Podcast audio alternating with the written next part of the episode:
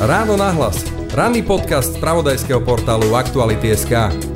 Klesajúci výkon ekonomiky, rastúca inflácia a očakávaný až skokový prepad životnej úrovne. Scenáre nasledujúcich mesiacov, pod ktoré sa podpisujú autority typu rezort financí či Národná banka. A na tieto čierne scenáre rovnaké či stenčujúce za peňaženky s tým, že sa nám obrazne povedané spalujú už aj rezervy. Čo s tým? Téma pre Andreu Kasanickú Strakovú, odborníčku na osobné financie. Počúvate podcast Ráno náhlas, moje meno je Jaroslav Barborák. Počúvate podcast Ráno na hlas. Vedeli ste, že aj Slovensko má svoje vesmírne satelity? Vypustili sme už dva a chystá sa tretí. Jeho výrobu inicioval priamo štát aj preto, že od maja tohto roka je Slovensko pridruženým členom Európskej vesmírnej agentúry. Aká bola úloha prvých dvoch slovenských družíc? Čo bude úlohou tretej a čo je pravdy na tom, že sa uvažuje nad celou flotilou našich satelitov sa dozviete v najnovšej časti podcastu Share magazínu Živé.sk. Vypočujete si ju tak, že v ktorejkoľvek podcastovej aplikácii do vyhľadávania zadáte technologický podcast Share.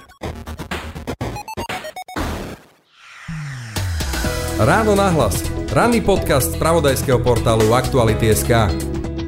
Ešte raz teda Andrea Kasanická Straková, odborníčka na osobné financie zo spoločnosti Partners. Vítajte v Rán nahlas. Veľmi pekne ďakujem, pekný deň.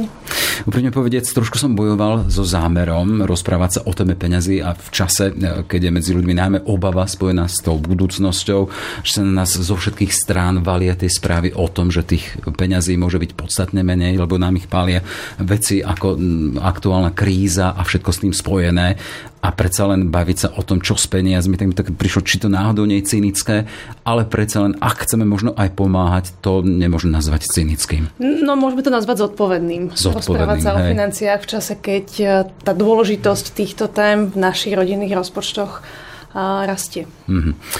Ja sa chcem spýtať na začiatok, lebo som vás predstavil ako odborníčku na osobné financie. E, ako sa človek stane odborníkom na osobné financie? Tak rozhodne sa pričuchnúť k profesii finančného konzultanta, finančného sprostredkovateľa a začne sa v tej oblasti vzdelávať, zbierať skúsenosti, stretávať sa s ľuďmi, vníma a spozna množstvo príbehov. No a potom to finančné obchodné vzdelávanie, ktoré, ktoré sú súčasťou našej profesie, z nás spraví odborníkov na financie. Uh-huh. Čiže to znamená, že ste, máte za sebou nejakú ekonomickú školu, univerzitu a potom ďalšia špecializácia medzi ľuďmi. Medzi... Ja som študovala aplikovanú uh-huh. matematiku uh-huh. a myslím si, že aplikovaná matematika je odbor, ktorý otvára množstvo o množstvo dverí do množstva profesí, takže neštudoval som priamo ekonomickú uh-huh. školu, ale aplikovaná matematika bola môj základ v mojom vzdelaní. A čo vám otvorilo dvere do sveta financií? Uh, odporúčanie. Ja som sa dostala do sveta financií tak, že pre mňa veľmi blízky človek posunul, odporúčil mňa ako v tom čase študenta. No a, a tak slovo dalo slovo, mne sa profesia finančného sprostredkovateľa, konzultanta zdala a veľmi prospešná, veľmi dôležitá a istým spôsobom vizionárska. Bolo to v roku 2006, mm-hmm. a, pretože keď sa pozriete do západnej Európy, alebo keď sa pozrieme do tých vyspelých ekonomík, tak tam ľudia neriešia svoje financie sami, riešia ich aj oni, venujú, venujú sa tým témam. Uh, nikto vám tam nepovie, že peniaze sa ma netýkajú, ja to neriešim, ale majú na to svojich partnerov a to sú práve tí finanční konzultanti, finan- financial advisory, ako oni ako v zahraničí sa naša profesia nazýva. No a mne to teda prišlo samozrejme, mm-hmm. že Slovensko bude využívať finančné služby o nejaký čas tak, ako je úplným štandardom vo vyspelých európskych krajinách. Ne, hovoríte o roku 2006, to už je nejaký čas, uh-huh. ale uh, keď hovoríte o tom, teda, že je dobré dať sa do rúk odborníkom, uh-huh. uh, sú Slováci tí, ktorí sa naozaj dávajú do rúk odborníkom aj v takej citlivej záležitosti, v podstate dosť intimnej. Ako sú ich peniaze, ako sú ich peňaženky, ako sú ich osobné financie? To je otázka, ako či sa dávame do rúk lekárom, keď riešime tak dôležitú a intimnú vec, ako je zdravie. Máme možnosť to neurobiť, a väčšinou to nedopadne úplne dobre. Alebo máme možnosť to spraviť a máme šancu, že naše zdravie sa bude zlepšovať alebo vyriešime problém, ktorý máme. Hej, predsa len tí lekári sú s tou našou tradíciou na Slovensku spojení od začiatku. Ale nášho predsa, začiatku, ale tiež to bola začiatku, profesia, ktorá uh-huh. bola samozrejme stovky rokov dozadu, opletená predsudkami, možno aj na stredovek vhodné použije výraz šarlatánstvo, aby to nezaznelo do financií, to vôbec nie, ale je tu nejaký vývoj v storočiach, ktorý už máme za sebou a, a vo financiách ten trend je rovnako. My získavame a respektíve zvyšuje sa počet tých, ktorí profesionálne finančné služby využívajú, pretože si práve uvedomujú, aká je to zodpovedná vec, aká je to dôležitá téma pre životný komfort a životné pohodlie. A, a ten finančný trh sa komplikuje, začína byť e, otvorenejší, ako samozrejme bol v 90. rokoch. To chceme, pretože to prináša dobré riešenia pre ľudí. No a ľudia, ktorým záleží na svojej ekonomickej prosperite, e, na to hľadajú partnerov. Čiže sa vám ľudia otvárajú, hej? Otvárajú vám v údzokách tie svoje peňaženky, aby si do nich nahliadli a po prípade urobili poriadok? Neotvárajú nám svoje peňaženky, ale otvárajú nám svoje rodinné rozpočty. Mm-hmm. A, a tak zjednodušujem samozrejme. otvárajú nám to, ako aké majú finančné ciele, lebo to je veľmi dôležitá úloha finančného plánovania a tvorby osobného alebo rodinného finančného plánu. A diskutovať o tom, aké máme ciele, ako ich ako máme finančné ciele, ako ich chceme finančne zabezpečiť a ako, ako nastaviť tú vhodnú cestu. Mm-hmm. Za... Čiže ešte predtým, ako chceme hovoriť o nejakých možnostiach, musíme mať ciele. A chcem teda, čo, čo s tými mojimi peniazmi, tak je dobre mať cieľ, na čo ich chcem vynaložiť. Ja vám dám príklad. Mm-hmm. Úžasným príkladom je zabezpečenie dôchodku. V roku 2006, keď e, ja som privonila k finančnému sektoru, tak som sa stretávala s ľuďmi, ktorí povedia, na čo si mám pripravovať vlastný zdroj na dôchodok, veď sa štát o mňa postará. Toto dneska nepovie už skoro nikto. Ľudia kladú si otázku, že či, e, či už mám riešiť dôchodok a kladú si otázku, že či som to v minulosti začala robiť dobre a možno to stačí, ako to robím ale neuvažujú spôsobom, že sa môžu spolahnúť na existujúce štátne systémy. Málo kto ale vie si zadefinovať, aký vlastne finančný majetok ja potrebujem, keď nastúpim na starobný dôchodok. Koľko aktív ja mám vlastne dať dokopy, aby som mohol žiť komfortne. A toto je tá vec, ten finančný plán. Mať partnera, ktorý mi to pomôže zadefinovať a pomôže mi nastaviť cestu, aby ja keď prídem do toho dôchodku, som naozaj mal naplnené očakávania, a, ktoré som z toho sporenia alebo investovania, to je dobrý výraz, v spojení s dôchodkom mal. Ne, ten rok 2006 mal ten druhý pilier, ktorý je o investovaní nejaké čo mal rok, začal v roku 2005, tak. čiže to bola vtedy dosť aktuálna téma, na to uh-huh. si spomínate. To si spomínam. A áno, zdalo sa, že by to mohlo byť riešením na dôchodkové zabezpečenie. Dneska vieme, že to nebude postačovať na zabezpečenie.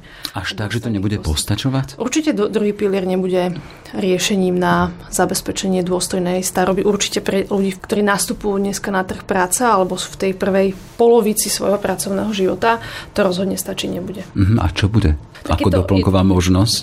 Čím ich zatvoríme túto tému? Uh-huh. Použijem príklad zase nejakej západnej krajiny, západoeurópskej. Štandardný pracujúci Brit má dôchodok zložený z 13 zdrojov. Mm-hmm. Sú to formy doplnkového dôchodkového sporenia. Použila som na, na ZOU, ktorý máme tu na Slovensku. Nie sa samozrejme náš inak, pilier. No. Náš tretí pilier. Ktorý dosť nefunguje. Mm, nazvime to, že je tam rozhodne priestor na zlepšenie. A potom majú rôzne zamestnanecké akcie, majú možnosť alebo investujú počas života do podielových fondov, do ETF fondov, majú životné poistenia, v ktorých vytvorili nejaké kapitálové rezervy, ktoré môžu použiť na dôchodok. Skrátka, skladajú si dôchodok z rôznych zdrojov. Takže riešenie pre každého Európana, nielen Brita bude premýšľať nad tým, z akých rôznych zdrojov je ten dôchodok poskladať. Jednoznačne tou odpoveďou, takouto všeobecnou, je uh, tvoriť aktíva a investovať. Mm-hmm. A už pre každého tá forma a tie možnosti sú rôzne alebo iné, ale šetrením na bankovom účte si rozhodne dôchodok nevyriešim. Alebo Jasne. za veľmi veľa peňazí a to nie je cieľ. Čiže aj budúcnosť Slovenska je v tom, tak máme aktuálne prvý, druhý, tretí, teda už sa hovorí o štvrtom pilieri, to nebude postačovať. Hovoríte, že tá cesta cez Britániu, alebo príkladom Británie, bude aj slovenskou cestou o pár rokov?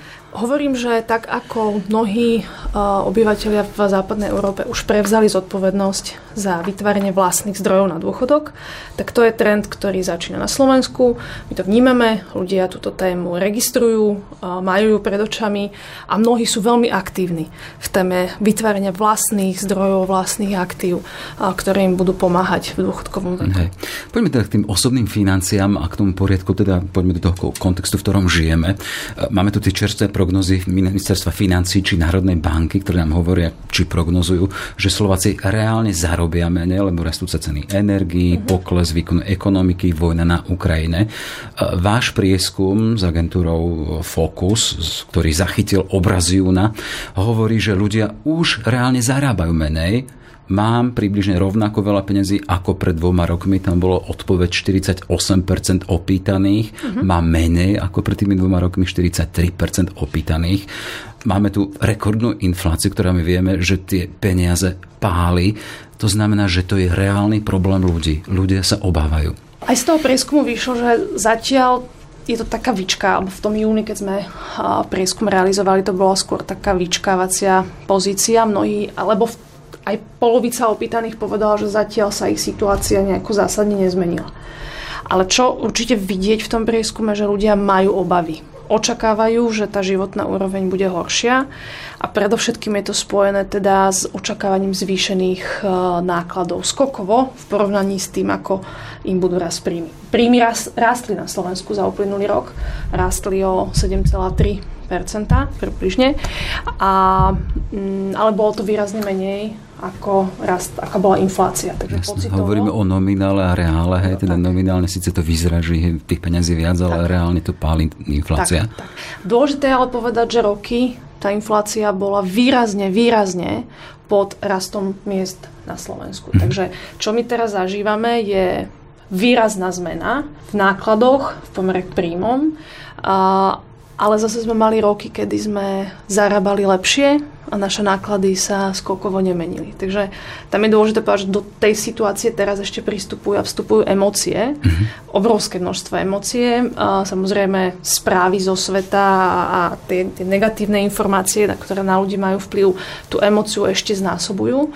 A v každom prípade si myslím, že najhoršie by bolo robiť paniku keby sme každý z nás robili paniku vo vzťahu k svojim osobným financiám, že to možno nebude až také zle, ako sa dopredu obávam. Mhm, čiže odborník na osobné financie počíta s emóciami ľudí, ale ich usmerní. Odborník na osobné financie, e, základná práca, ktorú robí, je, že pracuje s emóciami ľudí, mm-hmm. pretože tie vo financiách hrajú obrovskú rolu. My... Akú? ja vám môžem povedať, že ja to vnímam spôsobom, že ľudia majú tendenciu robiť zlé rozhodnutia v dvoch takých hraničných situáciách. V období, keď sa majú príliš dobre, keď sú veľmi sebavedomí, keď majú výhliadku na skokový náraz príjmov, síce ešte nenarastolo, tá výhliadka tam je, keď eh, sa cítia veľmi istí v práci, keď eh, sa im v živote stane situácia, že naozaj majú dobré výdavky pod kontrolou, že majú, do, majú dobrú kontrolu nad svojimi výdavkami.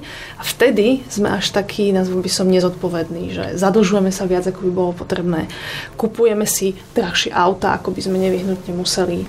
Cestujeme viac, ako by bolo možno nevyhnutné alebo únosné. normálne, mm-hmm. únosné. Mm-hmm. Takže jedno obdobie je, keď sa máme príliš dobre a druhé obdobie je, keď sa, sa máme zle, alebo si myslíme, že sa máme zle. Vtedy sme zbytočne zbrklo reagujeme. Rušíme životné poistenie, alebo si myslíme, že te, čo keď teraz nebude mať na tú elektriku. Pritom to vôbec nemusí byť taký, taký problém. A môžeme vyberať aktíva, vyberať z investícií v nevhodnom čase, lebo máme obavy, čo keď za tri mesiace sa niečo udeje. Takže tie emócie nás ovplyvňujú práve v tých hraničných situáciách. Tam máme tendenciu spraviť hlúposť, ktorá bude mať... A do toho prídete vy a operujete čím? Skúsenosťou z minulosti? skúsenosťami z minulosti a skúsenosťami množstva príkladov, ktoré v tej praxi vidíme. A následne potom operujeme aj, ja snažím sa do toho vniesť rácio. Pretože osobné financie sú aj o emóciách, ale nie iba. To je nejaká matematika, to dobré poznanie osobného rodinného rozpočtu, vedieť, ako ja viem ten rozpočet prispôsobiť, vedieť, ako ja viem svoje jednotlivé výdavky zmenšiť alebo zväčšiť. Častokrát klienti investujú do finančných nástrojov a nevždy im si uvedomia, že to investovanie je variabilné, že ja tú platbu môžem znížiť, zvýšiť, že ja nemusím sa teraz rozhodovať, že ja sa rozhodnem vtedy, keď naozaj budem v situácii, že sa mi ten cash flow, alebo teda finančný tok rodiny prudko zmení alebo skokovo zmení. Aj keď ste hovorili o tých extrémnych situáciách, ako sa mhm. človek správa, čiže keď sa má moc dobre, ako sa má horšie alebo veľmi zle, teraz sme kde? Keď hovorí sa prezrieme ten váš mm, prieskum, e, tri štvrtín domácnosti, 78% tvrdí, že im vzrástli mesačné výdavky. Tretina opýtaných, 27% hovorí, že aj do 150 eur, čo je dosť peňazí. To je Čiže sme v tej horšej situácii. Uh-huh. Sme v situácii, kedy musíme byť zodpovední na tej výdavkovej strane rozhodne. Uh-huh. Ten váš prieskum zachytáva, na čo ľudia míňajú peniazy najviac. Tak míňame najviac na bývanie, a to je 26% v priemere a míňame na základné potraviny fungovanie po tej fyziologickej stránke, alebo jesť musíme. Na ten takže, základný chod áno, domácnosti, áno, čiže aby mali čo jesť, tak, aby nám bolo príjemné aspoň. Tak, tak čiže na bývanie a na, na stravu potraviny míňajú slovenské rodiny vlastne polovicu v priemere polovicu toho, uh-huh. toho rodinného rozpočtu. Hej. Ako zareagovali na to teda, že majú tých výdavku, že teda e, tie výdavky sa podstatne vzrástli, znamená, že majú k dispozícii menej peňazí a akým spôsobom na to e, domácnosti reagujú? Tak v našom prieskume 63% opýtaných, teda bolo, bola možnosť vybrať si viaceré možnosti, mm-hmm. ale skutočne 60 ľudí povie, že povedalo, že celkovo menej nakupujú, že znížili spotrebu aj v potravinách, ktoré možno nie sú zase nevyhnutné, alebo, alebo sú to také tie v tom nákupnom košiku, viete, to je to, čo je akože dezert, alebo to, čo je, to, čo je tá základná kvalitná potravina. Menej sa nakupuje oblečenie a čo sa komunikuje je odloženie takých väčších investícií na neskôr. Kúpi, kúpa auta, kúpa nejaké nové elektroniky, čo uh, samozrejme nie je príjemné, ale v konečnom dôsledku Uh, úplne to není kľúčové pre život, kedy vy si kúpite novú telku alebo kedy vymeníte auto. Takže to je to, čo v tom rozpočte alebo v tej rodine teraz potrebujeme spraviť na obdobie ťažko povedať, či to bude rok, dva uh, nejakej tej ekonomickej stagnácie, ale uh, to je to, čo ľudia najviac komunikujú, že odkladajú vlastne tie tie príjemné investície, mm-hmm. tie, ktoré nám spravia radosť. A ja očakávam, že to bude samozrejme aj menej výdavkov spojených s Vianocami. Ne, že to, možno sa konečne sa vrátime k Vianociam o viac o rodine ako o darčekoch. To by bolo asi aj celkom, celkom príjemné.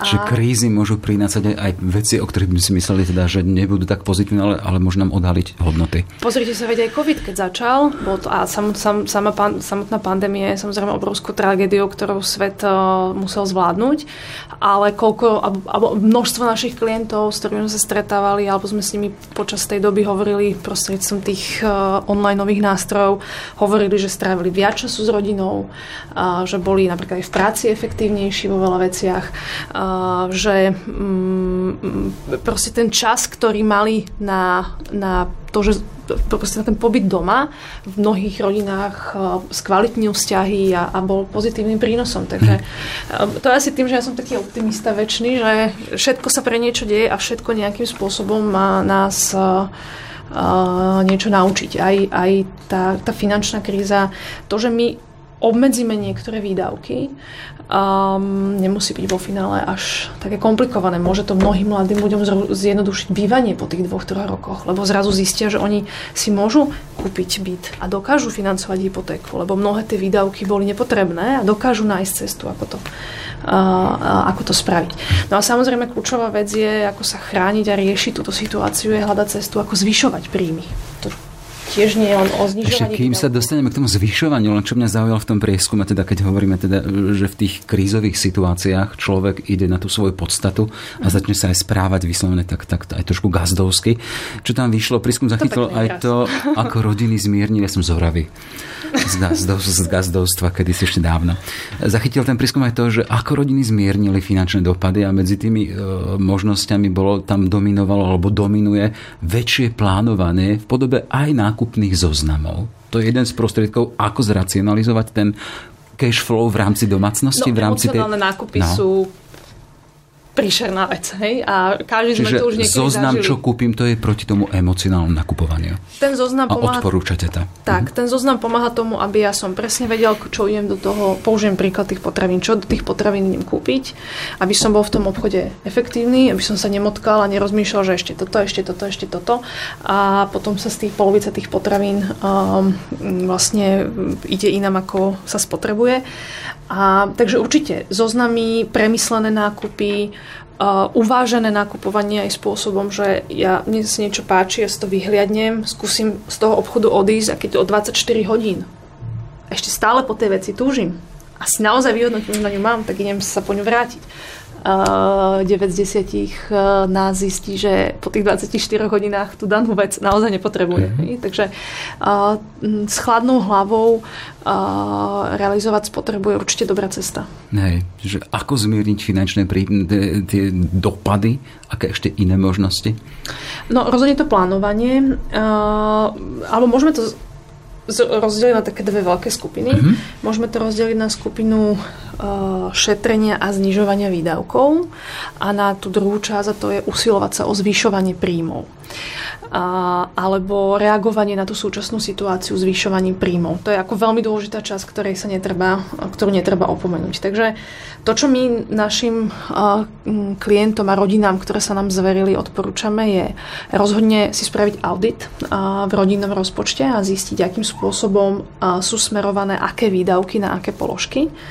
A potom veľmi účinné je zapisovanie tých výdavkov. Mm-hmm. Pretože ak my si začneme zapisovať výdavky, tak prirodzene ľudská hlava tak nejak tak menej míňa tých finančných prostriedkov, pretože si povieme, že už keď teda, viac si to prežijeme, tu, ten výdavok, keď ho potom následne zapíšeme. A vždy, keď sme toto či už a ja som túto cestu podstúpila, výdavky som si zapisovala, som, videla som, že tie výdavky sú nižšie, ale rovnako tak aj klienti, keď to realizujú, tak opisujú, že mm, znížili svoju spotrebu. Keď si každý výdavok zapisovali mm-hmm. a mhm. uvedomovali sa, preciťovali sa, či, na, preciťovali si, či naozaj bol alebo nebol zmysel. Sú veľmi praktické rady. Um,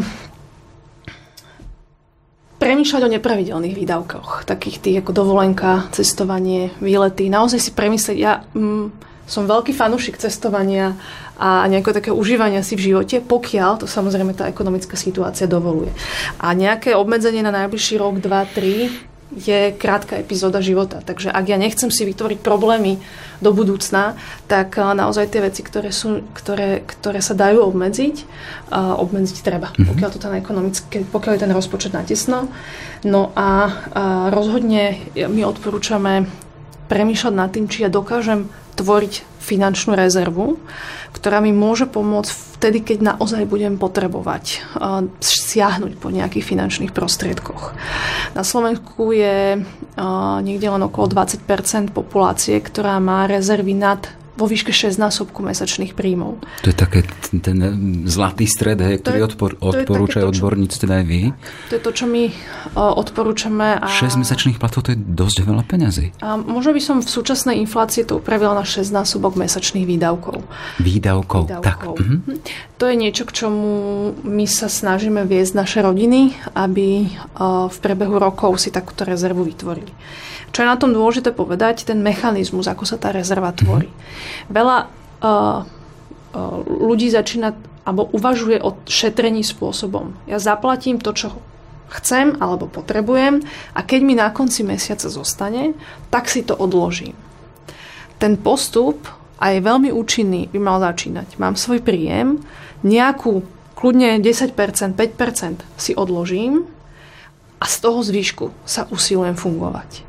A keď naozaj príde situácia, že musím siahnuť do tej rezervy, môžem, ale v 9 z 10 prípadov sa stane, že ja sa zorganizujem s tým zvyškom, ktorý mám. Takže to je jednoduchý trik, začať len proste z druhej strany a skutočne to funguje a tie rodiny, ktoré touto cestou nastúpili, uh, i rastie im ten majetok. Samozrejme rastie tempom, ktorý si môžu dovoliť, ale, ale rastie. A teraz sa dostaneme k tej vašej obľúbenej, tam už to viackrát spomenuli, akým spôsobom možno aj zvýšiť to, čo do tej rodiny príde, nie len teda hľadať hľadať tam a osekávať výdavky, ale ako teda si možno či vypýtať viac, alebo akým spôsobom zvýšiť ten rodinný rozpočet? tých príjmov do rodiny je viacero. Uh-huh. A prvá vec je pracovný príjem. A sú profesie a sú odvetvia, ktoré rastú viac ako je inflácia. Takže ja môžem si položiť aj tú otázku, či cesta nie je náhodou, že by som, možno sa venujem niečo, čo ma baví, ale jednoducho to nie je odvetvie, ktoré ma dokáže ekonomicky zabezpečiť.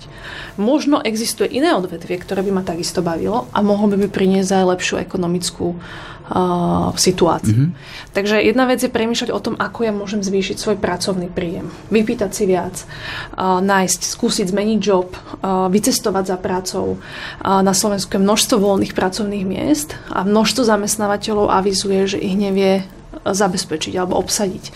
A určite to súvisí s kvalifikáciou, čo je ďalšia vec. Ako ja si môžem tú kvalifikáciu rozšíriť, ako ja môžem investovať do svojho vzdelania. Takže to je vec, čo sa týka tých, tých pracovných príjmov. Ja nie som odborník na HR oblasť, ale, ale práve z tých rozhovorov s ľuďmi, s ktorými sa stretávame, vidíme, že sú tí, ktorí sú tak viac obeťou toho, že no tak mám nízky príjem, tak čo už, no nedá sa z toho vyžiť. A potom sú ľudia, ktorí, alebo ťažko, a potom sú ľudia, ktorí premyšľajú, dobre, tak čo ja môžem viac pre toho svojho zamestnávateľa spraviť, aby som bol odmenený vyšším mhm. príjmom. Mm-hmm. Hej, ja som si všimol, že v rámci tej, toho kaslíka, alebo tej, akým spôsobom, alebo teda, že zvýšiť ten svoj príjem, už to urobilo nejakých 16% tých vašich mhm. opýtaných. A teda ste spomenuli, že nie ste expertka na HR, ale predsa len, že ako sa to robí, zapýtať si viac máte, ste teda odborníčka tej osobnej financie, či máte aj túto nejaké techniky na to, ako človek má do toho ísť? Tak vždy to je asi niečo za niečo. Mm-hmm. Čiže ak chcem od svojho zamestnávateľa, aby mi viacej zaplatil, tak ja mu musím niečo ponúknuť. Hej? Zvýšim odbornosť, prihlasím sa na nejaký ďalší nový projekt. Uh, Či nestačí prísť, prosím ťa, teda mám málo, nezvýšili mi, čakám, že mi dáš viac. Nie. Mm. Niečo za niečo ponúkam a za to by som... No, veľká choroba ľudskej mysle je všetko za nič hneď a zaraz. Mm-hmm Mm-hmm. Alebo teda dokonca dve choroby ľudské. Všetko za nič a hneď a zaraz. Takže aj v tom korporátnom svete alebo v svete zamestnania ja chcem byť lepšie zaplatený svojim zamestnávateľom, ja musím mať pre neho väčšiu hodnotu.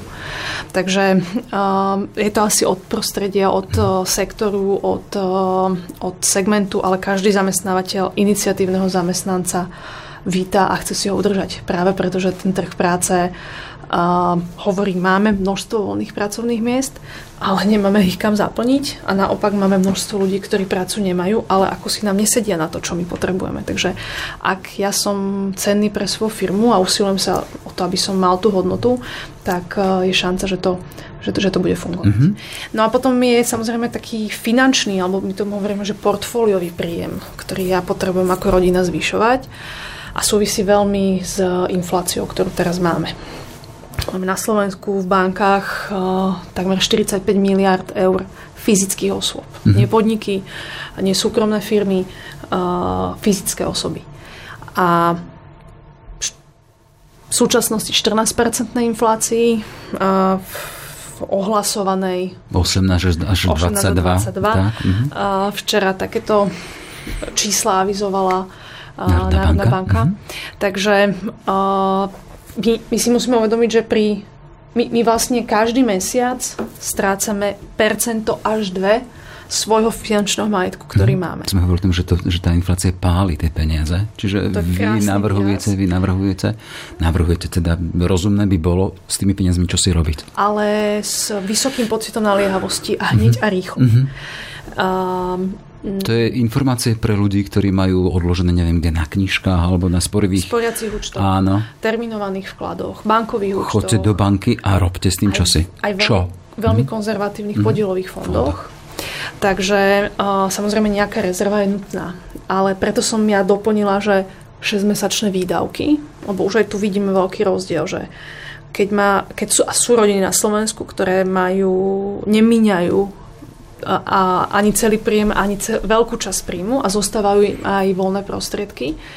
A niekedy to môže byť minus 60-70% svojho príjmu a potom je naozaj zbytočné, aby, aby tie rezervy kryli celý príjem. Celé tie, ten zvyšok, tých 30% potom zbytočne sa ukladá, mm-hmm. zbytočne je znehodnocovaný infláciou. Takže určite tá rezerva dneska nemusí byť na úrovni 6 násobku mesačných príjmov, kľudne stačia výdavky. A dokonca aj tu si môžem položiť otázku, že uh, úplne, úplne likvidné To znamená dostupné, ako ja rýchlo viem tie peniaze použiť. Kľudne stačia 3 mesiace. Uh-huh. A všetko to navyše už môžem premýšľať, akým spôsobom znížim dopady inflácie. Pretože bude naozaj výzvou ochrániť majetok pred infláciou 22%. To je nehovorím, že nemožné, ale naozaj, naozaj e, je to veľká výzva. A vo väčšine finančných nástrojov to bude nezrealizovateľné. Takže asi schudobnieme všetci.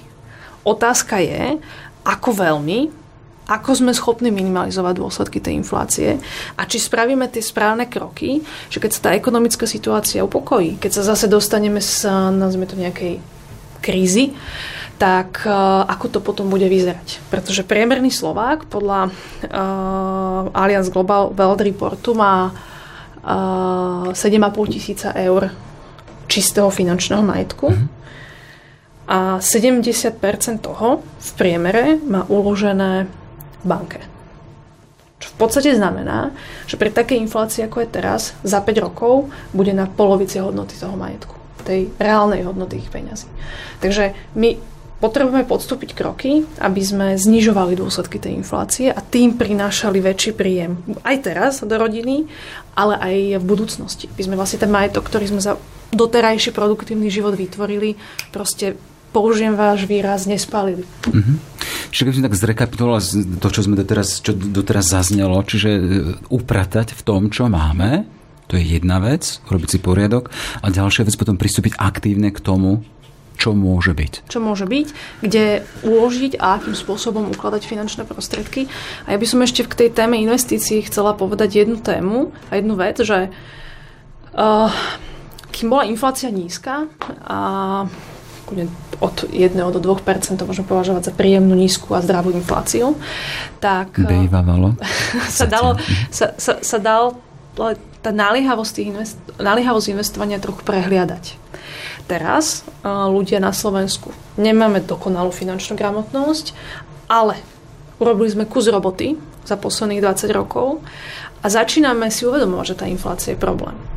Najhoršie, čo môžeme teraz spraviť, chce nejaké rýchle riešenie. Mm-hmm. Pretože zázračné riešenia v investíciách nefungujú. Nedá sa zbohatnúť 20% za mesiac. Nedá sa čakať, že nejaký zázračný investičný nástroj mi proste vyrieši môj problém a ja budem mať e, pomaly 10 krát toľko ako e, neštandardná 20% inflácia. Takže treba byť rozumný pri výbere tých investícií. Ak mi slubuje niekto niečo, čo je proti základným princípom, čo vyzerá byť akože liek na všetko. A môže to tak trošku zaváňať aj nejakým podvodom, neregulovanou investíciou a, a podobne. A je doba, kedy takéto rôzne kadejaké subjekty majú ten, tendenciu ožívať alebo vznikať, pretože ľudia na to re- reagujú, lebo ich tá inflácia inflácia trápi. Takže treba byť obozretný, treba určite investovať, nenechávať peniaze na bankových účtoch, ale uh, treba premýšľať, ako, aké sú tam princípy, či to nie je náhodou zase všetko za nič a hneď a zaraz. Hej. Zázračné riešenia, prečo základný princíp investovania je trpezlivosť a dlhodobosť.